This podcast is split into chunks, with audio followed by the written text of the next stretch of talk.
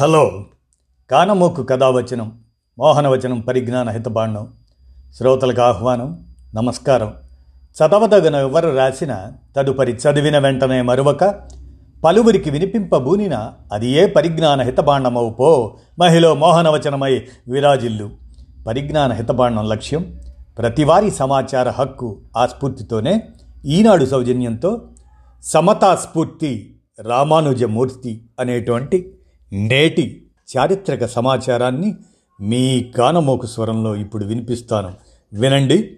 సమతా స్ఫూర్తి రామానుజమూర్తి అనేటువంటి విశిష్టమైనటువంటి సమాచారాన్ని మీ కానమోకు స్వరంలో ఇప్పుడు కానమోకు కథ వచ్చిన శ్రోతలకు వినిపిస్తాను. వినండి. సమతా స్ఫూర్తి రామానుజమూర్తి విశిష్టాద్వైతాన్ని వ్యాప్తిలోకి తెచ్చిన యతి వ్యక్తి కన్నా సమాజ శ్రేయస్సే ముఖ్యమని చాటిన మానవతావాది. భగవదారాధనకు కులమతాలు ప్రాతిపదిక కాదన్న సమతా మూర్తి రామానుజాచార్యులు. వెయ్యేళ్ళ క్రితం ఈ భూమి మీద నడిచిన ఆ మహానుభావుడి విశ్వమానవ తత్వాన్ని ప్రపంచానికి చాటేందుకు ఏర్పాటు చేసిందే సమతా విగ్రహం. కరుణ కురిపించే విశాల నేత్రాలతో సాంతన చేకూర్చే చిరు దరహాసంతో కనిపించే ఈ మూర్తి హైదరాబాదుకు సమీపంలో అత్యంత వైభవంగా రూపుదిద్దుకున్న స్ఫూర్తి కేంద్రంలో నూట ఎనిమిది దివ్య దేశాల అదే వైష్ణవ క్షేత్రాలు నడుమ కొలువు తీరింది. ఈ ఆధ్యాత్మిక కేంద్రం త్వరలో భక్తుల సందర్శనకు ద్వారాలు తెరుస్తున్న నేపథ్యంలో అసలు రామానుజాచార్యుల జీవిత విశేషాలు ఏమిటి అనేది శ్రోతలకు కానమోకు కథ వచ్చిన శ్రోతలకు వినిపించ తలచి ఇప్పుడు వినిపిస్తాను. వినండి. సమతా స్ఫూర్తి రామానుజమూర్తి. శ్రీరంగం నుంచి ఇద్దరు శిష్యులను వెంటబెట్టుకొని హరినామస్మరణ చేస్తూ నూట యాభై మైళ్ళు కాలినడకన తిరుగోష్ఠియూర్ చేరుకున్నాడు ఒక యువకుడు. తాము వెతుకుతున్న గురువు గోష్ఠీ పూర్ణుల వారు ఉండే ఊరు అదేనని తెలియగానే నేల మీద పడి దండాలు పెడుతూ ఆయన నివాసానికి వెళ్ళాడు. ఆచార్య నా పేరు రామానుజులు. కాంచీపూర్ణుల వారి ఆదేశంతో మీ చరణాలనే శరణు కోరుతూ వచ్చాను. శిష్యుడిగా స్వీకరించి జ్ఞానభిక్ష పెట్టండి. అని వేడుకున్నాడు. ఆ యువకుడిని నిశితంగా పరిశీలించిన ఆచార్యుల వారు రామానుజ తిరుమంత్ర ఉపదేశం పొందటానికి అర్హత రావాలంటే నెల రోజుల పాటు ఉపవాసం చేస్తూ సంసారం పట్ల రక్తిని పూర్తిగా వదులుకోవాలి. అది సాధించి తిరిగిరా అని చెప్పారు. అలాగే స్వామి అని చెప్పి తిరుగు ప్రయాణమయ్యారు ఆ ముగ్గురు. ఆచార్యుల వారు కాదనలేదు. మళ్ళీ రమ్మన్నారు. అంతే కదా? అని మనస్సుకు సర్ది చెప్పుకుంటూ వాగులు వంకలు అడవులు పర్వతాలు దాటుతూ ఉత్సాహంగా ఊరు చేరారు. గురువు చెప్పినట్లే నెల రోజుల ఉపవాస దీక్ష చేశారు. మళ్ళీ ప్రయాణమై తిరుగోష్ఠియూరు చేరుకున్నారు. మరో నెల ఉపవాసం చేసి అహంకార మమకారాలను వదులుకోవడానికి ప్రయత్నించి తిరిగిరా చెప్పారు గురువు అలా రెండుసార్లు మూడుసార్లు కాదు ఏకంగా పద్దెనిమిది సార్లు రామానుజులు కాలినడకన అంత దూరము వెళ్తూనే ఉన్నాడు. ఆచార్యుల వారు మరో కొత్త నియమం చెబుతూనే ఉన్నారు. ఒకరిది జ్ఞానదీక్ష దాన్ని సాధించడానికే ఆ అంతులేని సహనం. మరొకరిది శిష్యుడి అర్హతలకు సానపట్టి నిజమైన వైష్ణవుడిగా తీర్చిదిద్దాలన్న తపన. అందుకే ఆ కాఠిన్యం. నిజానికి రామానుజుడు గురువు పెట్టిన ఒక్కో పరీక్షలోనూ విజయం సాధిస్తూనే ఉన్నాడు. పదిహేడోసారి గురువు తిప్పి పంపేసరికి రామానుజునిలో నిరాశ ఆవరించింది. ఈ జన్మలో తనకి అష్టాక్షరి మంత్ర అర్థం లభించదేమోనని పరితపించాడు. ఎట్టకేలకు గురువు అనుగ్రహించారు. ఒంటరిగా రమ్మని కబురు పంపారు. రామానుజుడు ఎప్పటిలాగే తన ప్రియ శిష్యులిద్దరినీ తీసుకెళ్ళాడు. ఒక్కరినే రమ్మన్నాను కదా అన్నారు ఆచార్యులు. మీ ఆజ్ఞను ఉల్లంఘించలేను. నేను సన్యాసిని. త్రిదండ పవిత్రములు లేకుండా రాలేను. వీరిద్దరినీ నేను వాటిలాగే భావిస్తాను. నేను వారు వేరు కాదనే మా భావన. మమ్మల్ని అనుగ్రహించండి. ఆచార్య చెప్పాడు రామానుజుడు. మంత్రోపదేశానికి సిద్ధం కమ్మని ఆదేశిస్తూనే గురువు మరొక్క మాట చెప్పారు. ఎన్నో పరీక్షలకు నిలిచి నీవు ఈ మంత్రాన్ని పొందుతున్నావు. అనర్హులకు అయోగ్యులకు ఈ రహస్య మంత్రార్థాన్ని ఎప్పటికీ వెల్లడించకూడదు అన్నారు. రహస్యం కాపాడుతానని ప్రతిజ్ఞ చేశాడు రామానుజులు. చెవిలో ఆయన చెప్పిన తిరుమంత్రాన్ని మంత్రార్థాలను శ్రద్ధగా విన్నాడు. గురువు చెప్పిన బోధనలన్నీ ఆకళింపు చేసుకున్నాడు. శ్రీరంగం నుంచి పద్దెనిమిది సార్లు వచ్చిన రామానుజుడిని గురువు కరుణించారని అష్టాక్షరి చరమశ్లోక పరమార్థాలను ఓం నమో నారాయణాయ అన్నది అష్టాక్షరి మంత్రం. చరమ శ్లోకం అంటే భగవద్గీతలో కృష్ణుడు చెప్పిన చివరి శ్లోకం. దాన్ని మంత్రంగా తీసుకున్నారు పండితులు. ఈ రెండింటికి ఉన్న నిగూఢమైన అర్థాన్ని గురువు ముఖత నేర్చుకోవాలంటారు. ఉపదేశించారని ఊరంతా తెలిసిపోయింది. ఇన్నాళ్ళు పట్టు వదలకుండా రామానుజుడు రావడాన్ని వారు ఆసక్తిగా గమనిస్తున్నారు. దాంతో వారంతా ఇప్పుడు ఆనందంగా రామానుజుడిని చుట్టుముట్టారు. వారిలో కొందరు ముందుకు వచ్చి మీ వంటి గొప్ప భక్తులకే ఇంత కష్టమైతే ఇక మాలాంటి సామాన్యులకు సంసారులకు తిరుమంత్రాన్ని ఎవరు ఉపదేశిస్తారు స్వామి? అని అడిగారు. ఆ మాటలు రామానుజుణ్ణి ఆలోచనలో పడేశాయి. పరమాత్ముడిని చేరుకునే మార్గాన్ని రహస్యంగా ఉంచడం ఎందుకు?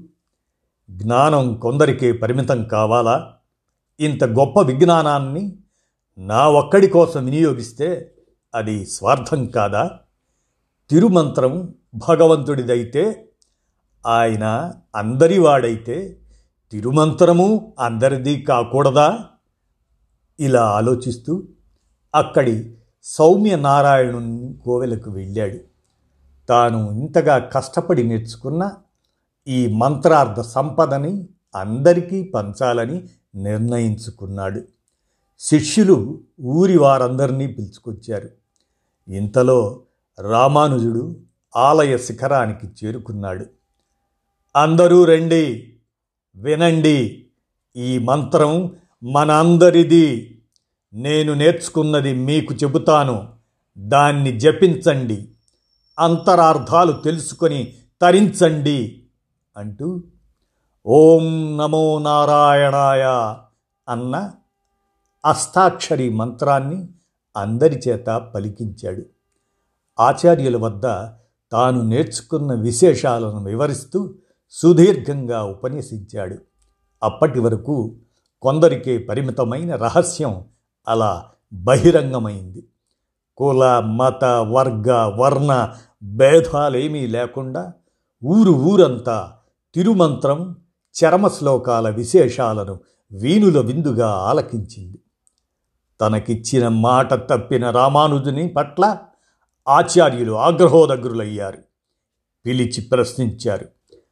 అందరినీ కరుణించి మోక్ష మార్గానికి మళ్ళించే తిరుమంత్రాన్ని నా మనసు లోపల దాచుకోకుండా లోకానికి అంకితం చేయాలనుకున్నాను. వాగ్దాన భంగం చేసినందుకు నేనొక్కడిని నరకానికి వెళ్తాను. కానీ ఇంతమంది భక్తులు ముక్తి మార్గంలో పరమాత్ముడిని చేరుకోగలిగితే అంతకన్నా కావాల్సింది ఏముంది అంటూ రామానులు చెప్పిన జవాబు ఆయన్ని నిరుత్తరుణ్ణి చేసింది. ఉదాత్తమైన ఆ భావం ఆయన్ని పులకింపజేసింది. వాత్సల్యంతో శిష్యుడిని అక్కున చేర్చుకొని నీ భక్తి మార్గాన్ని ప్రపంచమంతా చాటు. అది రామానుజ మార్గమై వర్ధిల్లుతుంది అని ఆశీర్వదించారు. తమిళ నేలపై శ్రీ పెరంబదూరు పట్టణంలో ఆసూరి కేశవాచార్యులు కాంతిమతి దంపతులకు లేకలేక కలిగిన సంతానం రామానుజుడు. అక్షరాభ్యాసం నాడు ఓం నమ అన్న మాటకి అర్థం చెప్పేదాకా అక్షరం దిద్దని రామానుజుడు ఏదైనా ఒక్కసారి చెప్తే చాలు ఇట్టే నేర్చుకునేవాడు. పండితుడైన తండ్రి దగ్గరే తొలి విద్యలు అభ్యసించాడు. పదహారో ఏట అతడికి తంజమ్మతో వివాహమైంది. కుమారుడికి సరైన గురువును వెతుకుదామనుకుంటుండగానే తండ్రి కన్ను మూశాడు. దాంతో శోకంలో కూరుకుపోయిన కుమారుడిని తల్లి ఓదార్చింది. అనిత్యమైన దేహాన్ని విడిచి పరమపదం చేరిన తండ్రి గురించి బాధపడకూడదని చెప్పడంతో అతడిలో ఆలోచన మొదలైంది. శాస్త్ర విద్యలను ఔపాసన పట్టాలన్న ఆసక్తి పెరిగింది.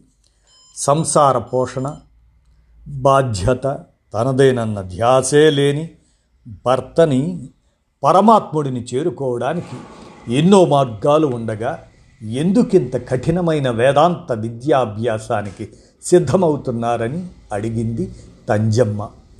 సమాజంలో వేదాలను వ్యతిరేకించే దుర్మతాలు పెరుగుతున్నాయని వాటికి సరైన సమాధానం చెప్పాలంటే తానెంతో నేర్చుకోవాలని సన్మతమేమిటో చెప్పాల్సిన బాధ్యత తన మీద ఉందని భార్యకు నచ్చజెప్పాడు. అలా శాస్త్రం చెప్పగల గురువుని వెతుకుతూ కంచికి చేరుకొని యాదవ ప్రకాశుని దగ్గర శిష్యుడిగా చేరాడు. మొదటి నుంచి ఏకసంధాగ్రాహి అయిన రామానుజుడు త్వర త్వరగా విద్యలు నేర్వడమే కాక శాస్త్ర చర్చలో గురువుతో విభేదించి సరైన అర్థం చెప్పి మెప్పించేవాడు. శిష్యుడి ప్రతిభ గురువులో ఈర్ష్యని పెంచింది. అది ఇంతింతై అన్నట్లుగా పెరిగి ఆయన మనసంతా ఆక్రమించడంతో రామానుజుడిని అడ్డు తొలగించుకోవడానికి కొందరు శిష్యులతో కలిసి కుట్ర పన్నారు. అదృష్టవశాత్తు దాని గురించి ముందే తెలియటంతో మనస్సు వికలమైన రామానుజుడు గురువుకు చెప్పకుండా అక్కడి నుంచి తిరిగి వచ్చి జరిగినదంతా తల్లికి విన్నవించాడు. ఆమె సూచనతో కంచి ఆలయంలో ఆచార్యులైన కాంచీపూర్ణుడిని ఆశ్రయించాడు. ఆయన దగ్గరే తత్వజ్ఞానోపదేశం పొందుతూ సందేహాలు తీర్చుకున్నాడు. అప్పటికే విశిష్టాద్వైతాన్ని సాధన చేస్తున్న వారిలో ప్రముఖులైన యామునాచార్యులకు రామానుజుడి ప్రతిభ గురించి తెలిసింది. భవిష్యత్తులో రామానుజుడనే ఓ ఆచార్యుడు పుడతాడని యామునాచార్యులకు తాతగారైన నాథమునులు ఆయనకు చెప్పటమే కాక ఆ ఆచార్యులు ఎలా ఉంటాడో చెప్పే ఒక విగ్రహాన్ని కూడా అందజేశారు. ఆ మూర్తి ఎప్పుడు జీవం పోసుకొని కనిపిస్తుందా అని వేచి ఉన్న యామునాచార్యులు వయసు మీద పడుతున్న కొద్దీ త్వరగా రామానుజుని కలుసుకోవాలనుకున్నారు. యాదవ ప్రకాశుల దగ్గర రామానుజుని లీలలన్నీ వింటుంటే అతడే భవిష్యత్ ఆచార్యులన్న నమ్మకం కలిగింది. అందుకే అతడిని శ్రీరంగం రప్పించమని కబురు పంపారు. కానీ రామానుజుడు చేరుకునే లోపే ఆయన తుది శ్వాస విడిచారు. దాంతో రామానుజుడు తాను వైష్ణవ ధర్మానికి కట్టుబడి ఉంటానని అజ్ఞాన మోహాల్లో పడి కొట్టుకుపోయే ప్రజలకు పంచ సంస్కారములు చేయించి వేదపారాయణ చేసే ధర్మనిరతులుగా మారుస్తానని బ్రహ్మసూత్రాలను అందరికీ అర్థమయ్యేలా శ్రీభాష్యాన్ని రచిస్తానని వ్యాస పరాశరులు చెప్పిన తత్వ త్రయ వైభవాన్ని లోకానికి వెల్లడిస్తానని యామునాచార్యుల పార్థివ దేహం దగ్గర ప్రతిజ్ఞ చేశాడు. అనంతరం ముప్పై రెండవ ఏట సన్యాసాశ్రమం స్వీకరించిన రామానుజుడు గోష్ఠీ పూర్ణుల వద్ద తిరుమంత్ర సారాన్ని నేర్చుకొని అందరికీ పంచడమే కాదు పలువురు గురువుల వద్ద ఉపదేశాలు పొంది తన జ్ఞానతృష్టను తీర్చుకున్నారు. రామానుజ మునిగా రామానుజాచార్యుగా పీఠాధిపతి అయ్యారు. దాశరథి కూరేసులను ప్రధాన శిష్యులుగా చేసుకున్నారు. ఆచార్యులకు ఇచ్చిన మాట ప్రకారం రచనా వ్యాసాంగము వైష్ణవ ధర్మ ప్రచారము మొదలుపెట్టారు. శ్రీరంగంలో తన మఠాన్ని నిర్వహించే బాధ్యత కొందరు శిష్యులకు అప్పగించి కాశ్మీరానికి ప్రయాణమయ్యారు రామానుజులు. అక్కడ బాదరాయణ ఋషి రచించిన బోధాయన వృత్తి అనే గ్రంథాన్ని చదివి దాని ఆధారంగానే శ్రీభాష్యాన్ని రచించారు. దారిలో పలుచోట్ల పండితులతో చర్చలు జరిపారు.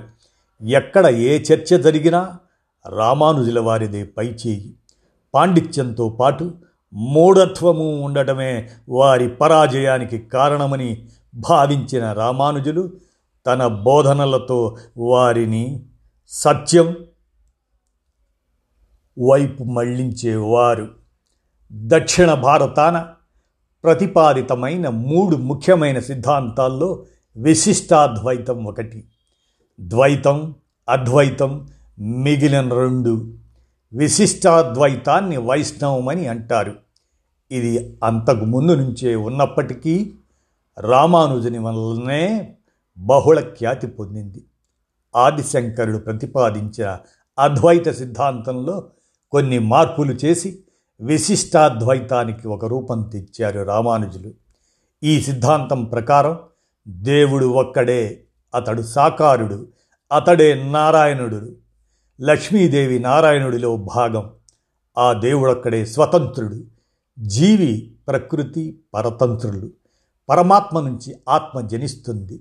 జీవాత్మ పరమాత్మ సన్నిధి చేరటమే మోక్షం.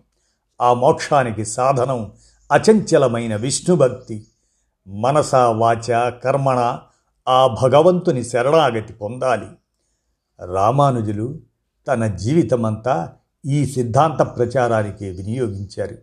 పలు ఆలయాల్లో మూర్తులను విష్ణు సంబంధమైనవిగా నిరూపించారు.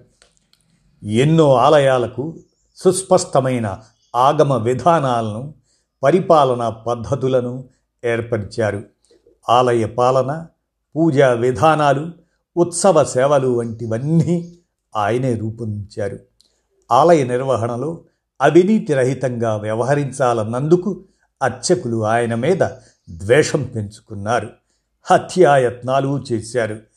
ఆలయాల్లో ప్రాణప్రతిష్ఠ జరిగిన విగ్రహాన్ని సజీవ చైతన్యమూర్తిగా భావించేవారు రామానుజులు. అందుకే భగవంతుడి ఆరోగ్యాన్ని పరిరక్షించే విధంగా మారుతున్న ఋతువులకు తగినట్లుగా తాజా పదార్థాలతో నైవేద్యాలను తయారు చేసి ఆరగింపు చేయాలి అనేవారు. అది అర్చక వర్గాల్లో విమర్శకు కారణమైంది. స్వామి తింటాడా ఏమన్నా? అన్నారు. తిననప్పుడు పెట్టడం ఎందుకు? పెడుతున్నప్పుడు సక్రమంగా పెట్టాలి అని రామానుజని జవాబు. ఈ విషయంలో కఠినంగా వ్యవహరించినందుకు స్వామివారి తీర్థంలోనే విషం కలిపి రామానుజులపై హత్యాయత్నం చేశారు. అది తెలిసి స్వామిని తలుచుకొని తాగిన విషం ఆయనను ఏమీ చేయలేకపోయింది. మరోసారి ఆయనకు వేసే భిక్షలో విషం కలిపారు. భర్త బలవంతంతో విషం కలిపిన భిక్షను రామానుజుని పాత్రలో వేయటానికి సిద్ధమైన ఇల్లాలు కన్నీళ్ళతో ఆయనకు నమస్కరించింది. భిక్ష వేసిన గృహిణి నమస్కరిస్తే సన్యాసి ఆ పూట ఉపవాసం ఉండాలన్నది నియమం. అది తెలిసి ఆమె ఎందుకలా చేసిందోనని ఆలోచిస్తూ ఉపవాసం ఉండడానికి నిర్ణయించుకున్న రామానుజులు అన్నాన్ని పక్కన పెట్టేయగా అది తిన్న కాకి ప్రాణాలు విడిచింది. ఈ సంఘటనలతో కలత చెందిన ఆయన పూర్తిగా ఆహారం తీసుకోవటం మానేసి నీరసించిపోయారు. గురువు గోష్ఠీపూర్ణుల వారు కలుగజేసుకొని రామానుజునికి భోజనం వండి పెట్టే బాధ్యతను ఒక శిష్యుడికి అప్పజెప్పారు. ఆ సేతు హిమాచలము పర్యటిస్తూ దివ్య దేశాలను సందర్శిస్తూ నారాయణ సేవ చేస్తూ వైష్ణవ సిద్ధాంత ప్రచారకునిగా సాగుతున్న రామానుజుని యాత్రలో తిరుమల సందర్శన ఒక ప్రధాన ఘట్టం. తిరుమలాధీశుడైన శ్రీ వెంకటేశ్వరుడు శివుడు కాడని మహావిష్ణువేనని నిర్ధారించింది రామానుజులే. కేవలం వాద ప్రతివాదాల ద్వారా ఆయన దాన్ని శ్రీహరివాసమని నిరూపించారు. నాటి ఆయన కృషి ఫలితమే నేటి తిరుమల వైభవం. శ్రీ వైష్ణవ ఆలయాన్ని శైవులు ఆక్రమిస్తే దాన్ని తిరిగి వైష్ణవ క్షేత్రంగా తీర్చిదిద్దారు. అక్కడ వైకాసనులు ఆలయ నిర్వహణలో విఫలం కాగా రాజు యాదవుడు వారికి శిక్ష విధించాడని దాంతో వారు ఆలయం వదిలి వెళ్ళిపోయారని అదును చూసి ఆలయాన్ని వశం చేసుకున్న కొందరు శైవ పండితులు రాజుకి అది శివాలయమని చెప్పడంతో ఆయన ఏ ఆలయమో తేల్చమంటూ చర్చావేదిక ఏర్పాటు చేశాడని రామానుజులకు తెలిసింది. వెంటనే బయలుదేరి వెళ్ళి వివిధ పురాణాల నుంచి ఉదాహరణలతో అది వైష్ణవాలయం అని నిర్ధారించారు రామానుజులు. వామన పురాణంలో ఇది విష్ణుక్షేత్రమని ఉందని వరాహ పురాణంలో వెంకటాచలం వరాహ వాసుదేవ దివ్యధామం అని పేర్కొన్నారని చెబుతూ పద్మపురాణంలో గరుడ పురాణంలో బ్రహ్మాండ పురాణంలో ఆ క్షేత్ర ప్రస్తావనలను ఆయన సోదాహరణంగా వివరిస్తూ శైవ పండితుల వాదనలను తిప్పికొట్టారు. చివరికి శైవులు ప్రత్యక్ష ప్రమాణాన్ని కోరగా రాత్రివేళ విగ్రహం ఎదుట వైష్ణవ ఆయుధాలు శైవ ఆయుధాలు ఉంచి తెల్లవారేసరికి ఏ ఆయుధాలను స్వామి ధరిస్తారో చూద్దాము అన్నారట రామానుజులు. అలాగే పెట్టి ఉదయమే చూస్తే ధ్రువ బేరానికి శంఖచక్రాలు ఆయుధాలుగా కనిపించాయట. అప్పటి నుంచి తిరుమలపై వైష్ణవ ఆరాధనలకు యాదవరాజు అంగీకరించారు. తిరుమలలో స్వామివారి అర్చన కైంకర్య విధానాలను ఒక పద్ధతిలోకి తెచ్చి పలు కీలకమైన వ్యవస్థలను ఏర్పాటు చేసిన రామానుజులే తిరుపతిలో గోవిందరాజుల ఆలయాన్ని నిర్మింపజేశారు. రామానుజుల కృషి ఫలితంగానే దేశంలో భక్తి ఉద్యమం ఊపందుకుంది. ఊరూర ఆలయాలు వెలిశాయి. రాజులు మాత్రమే కాక సాధారణ పౌరులు కూడా దేవాలయాల నిర్మాణానికి ముందుకొచ్చారు. విశిష్టాద్వైత సిద్ధాంతాల ఆచరణలో రామానుజులు కులభేదాలు పాటించలేదు. కాంచీపూర్ణులు తాను వైశ్యుడినని చెప్పినా నాకు మీ జ్ఞానం ముఖ్యం కులం కాదు అని చెప్పి శిష్యరికం చేసిన సమున్నత వ్యక్తిత్వం ఆయనది. కావేరీలో స్నానానంతరం శూద్రుడైన ధనుర్దాస్ భుజం మీద చేయి వేసి ఆలయానికి వెళ్ళేవారు. శూద్రుడైన పట్టని పెరుమాళ్ గుడిసెకు వెళ్ళి అతను పాడే పాశురాలను వినేవారు. పుట్టుకతో వచ్చిన కులం కన్నా జ్ఞానంతో వచ్చిన కులం శ్రేష్టమైనదని కులం ధనం విద్య లాంటివి మనుషుల్లో అహంకారం కలిగిస్తాయని బుద్ధిమంతుల మీద అవి ఎలాంటి ప్రభావం చూపవని చెప్పేవారు. దళితులకు తిరుక్కులత్తార్ శ్రీకులానికి చెందినవారు అని పేరు పెట్టి వారిని తన శిష్యులుగా చేసుకున్నారు. అన్ని కులాల వారు ఉపయోగించుకునేలా తొండనూరులో ఒకటే జలాశయాన్ని నిర్మింపజేశారు. అన్ని కులాల వారికి భగవంతుడి సేవాభాగ్యం కల్పిస్తూ దళితులకు దర్శనంతో పాటు ఆలయంలో కొన్ని సేవల బాధ్యతలు కూడా అప్పగించి సమానత్వ సిద్ధాంతాన్ని ఆచరణలో పెట్టారు. ఆ సమానత్వ సిద్ధాంత సృష్టికర్త గురించి అందరూ తెలుసుకుని స్ఫూర్తి పొందాలనే ఈ సమతామూర్తి విగ్రహ సంస్థాపనం అంటూ త్రిదండి శ్రీమన్నారాయణ రామానుజ చిన్నజీయర్ స్వామి ఈ విధంగా అంటున్నారు. ప్రపంచం గర్వించే సామాజిక శాస్త్రవేత్త రామానుజాచార్య గొప్ప మానవతావాది వెయ్యేళ్ళ క్రితమే మానవులంతా సమానమని చాటిన మహామనిషి. ఆయన మన దేశానికి కానుకలుగా అందించిన అపురూప మానవతా సిద్ధాంతాల స్ఫూర్తితో ఆయన సహస్రాబ్ది ఉత్సవాల్లో భాగంగా ఈ స్ఫూర్తి కేంద్రాన్ని అందుబాటులోకి తేవాలనుకున్నాం. నా ఆరేళ్ళ కళ ఇది. ఇప్పటికి సాకారమైంది. భగవంతుడు కొందరివాడు కాదు అందరివాడు అన్న విప్లవాత్మక సిద్ధాంతాన్ని ఆవిష్కరించిన రామానుజాచార్య ఒకే సమయంలో మూడు విజయాలను సాధించారు. పండితులను పామరులను పాలకులను తన విలక్షణ శైలితో ఒప్పించగలిగారు. ఎన్ని ఇబ్బందులు ఎదురైనా భగవంతుడి ఔన్నత్యాన్ని గురించి చెప్పే తన విజయయాత్రను ఆపలేదు. ఇదే రామానుజాచార్య విలక్షణత. భయంతోనో కోరికలతోనో భగవంతుడిని ఆరాధించడం సమర్థనీయం కాదని ప్రేమగా ఇష్టంగా ఆరాధించాలని చెబుతుంది రామానుజాచార్య సిద్ధాంతం. వెయ్యేళ్ళ క్రితం ఆయన రూపొందించిన ఆగమక్రతువులే ఇప్పటికీ ప్రామాణికంగా ఆచరిస్తున్నాం. ఆయన బోధనల్లోని సారాంశాన్ని సనాతన ధర్మ ప్రాశస్త్యాన్ని అందరికీ తెలియజేసేందుకే ఈ బృహత్ ప్రయత్నం తలపెట్టాం. పుణ్యం పురుషార్థం అంటారు కదా అందుకే ఇక్కడికి వచ్చిన వారికి ఆ రెండూ దక్కాలని నూట ఎనిమిది ప్రముఖ ఆలయాల ప్రతిరూపాలను ఇక్కడ ఏర్పాటు చేశాం అని త్రిదండి శ్రీమన్నారాయణ రామానుజ చిన్నజీయర్ స్వామి చెప్పడం అలాగే రామానుజులు రాసిన పలు రచనల్లో నవరత్నాలు ప్రధానమైనవి.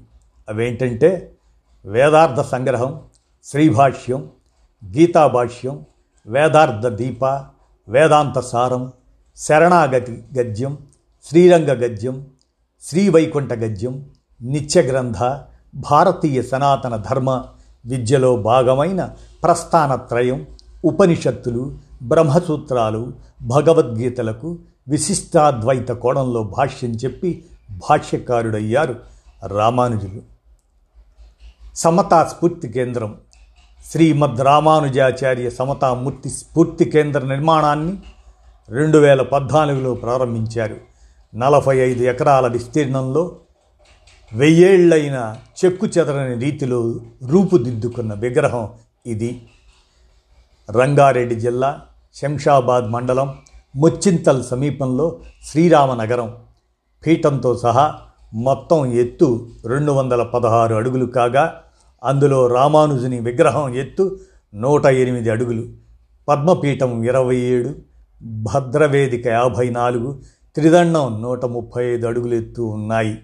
విగ్రహం చుట్టుకొలత నూట ఎనిమిది అడుగులు. కూర్చొని మన విగ్రహాల్లో ప్రపంచంలోనే రెండో పెద్ద విగ్రహం ఇది.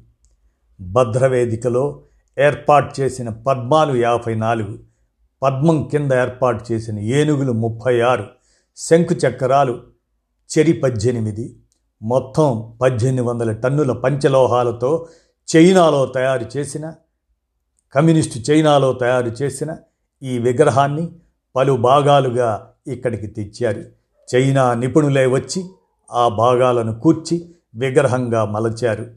విగ్రహానికి ఎదురుగా అష్టదళ పద్మాకృతిలో మ్యూజిక్ ఫౌంటైన్ ఉంది. ఎనిమిది సింహాలు ఎనిమిది ఏనుగులు ఎనిమిది హంసల వరుసలతో పైన కలువ విరిసినట్లుగా మధ్యలో ఫౌంటైన్ను తీర్చిదిద్దారు. చుట్టూ రంగురంగుల లైట్ల మధ్య పద్మాల రేఖలు ఇచ్చుకుంటూ నీరు పడుతుండగా నేపథ్యంలో కీర్తనలు వినిపిస్తూ సందర్శకులను పూర్తిగా ఆధ్యాత్మిక లోకంలోకి తీసుకెళ్తుంది అక్కడి దృశ్యం. విగ్రహానికి కింద మూడంతస్తులుగా ఉన్న భవనంలో విశాలమైన ధ్యాన మందిరము రామానుజుని చరిత్రని తత్వాన్ని తెలిపే చిత్రాలు ఉంటాయి. రామానుజునికి నిత్య పూజలు చేసేందుకు బంగారు విగ్రహంతో దేవాలయం కూడా ఇక్కడ ఉంది. నూట ఇరవై ఏళ్ళు జీవించిన ఆయనకు నివాళిగా నూట ఇరవై కిలోల బంగారంతో చేసిన ఈ ఐదడుగుల మూడంగుళాల విగ్రహాన్ని మూడడుగుల పీఠంపై అమర్చారు మరో అంతస్తులో వేదిక్ డిజిటల్ లైబ్రరీ పరిశోధనా కేంద్రం ఉంటాయి. రాజస్థాన్ నుంచి తెప్పించిన గులాబీ రంగు గ్రానైట్తో తయారు చేసిన పలు కళాకృతులు ఆవరణలో కనువిందు చేస్తాయి. వెయ్యి కోట్ల అంచనా వ్యయంతో నిర్మించిన ఈ కేంద్రంలో ఇంకా పండితుల సభలు నిర్వహించడానికి ఆడిటోరియం ప్రదర్శనల కోసం ఓమ్ని మ్యాక్స్ థియేటర్లు ఉంటాయి. వివిధ ప్రాంతాల నుంచి వచ్చి ఈ క్షేత్రాన్ని సందర్శించుకునే భక్తులు సెల్ఫ్ గైడెడ్ టూల్ సాయంతో ప్రత్యేక ఇయర్ ఫోన్ల ద్వారా తమకి నచ్చిన భాషలో క్షేత్ర విశేషాలను తెలుసుకోవచ్చు. వైష్ణవ మతంలో పన్నెండు మంది మహాభక్తులను ఆళ్వార్లు అంటారు రామానుజుని కన్నా ముందే విశిష్టాద్వైతాన్ని అనుసరించి భగవంతుడి పట్ల ప్రేమపూర్వకమైన భక్తిలో మునిగి తేలుతూ దివ్య ప్రబంధాలను రాసిన వీరు వాటిని పాశురాల పేరుతో స్వరబద్ధంగా గానం చేసేవారు. అందుకే వాగ్గేయకారులుగా పేరొందారు. వారు పాశురాలను గానం చేస్తూ సందర్శించిన నూట ఆరు నారాయణ క్షేత్రాలే దివ్య దేశాలుగా పేరొందాయి. వీటికి తోడు పరమపదంలో ఉన్న రెండు ధామాలను కలిపి నూట ఎనిమిది దివ్య దేశాలుగా వ్యవహరిస్తారు. భూమి మీద ఉన్న నూట ఆరు క్షేత్రాలను దర్శించి ఆళ్వారులు ఆరాధించిన నారాయణమూర్తులను సేవించిన వారికి మిగిలిన రెండు పరంధామాలను చేరడం సులువని అదే ముక్తి మార్గమని చెప్పారు రామానుజులు. అందుకే వైష్ణవ క్షేత్రాలలో ఆళ్వారుల విగ్రహాలను రామానుజుని విగ్రహాన్ని ఏర్పాటు చేయటం ఆనవాయితీ. రామానుజుని సమతా విగ్రహం చుట్టూ ఈ నూట ఎనిమిది దివ్య దేశాల ప్రతిరూపాలను నిర్మించారు.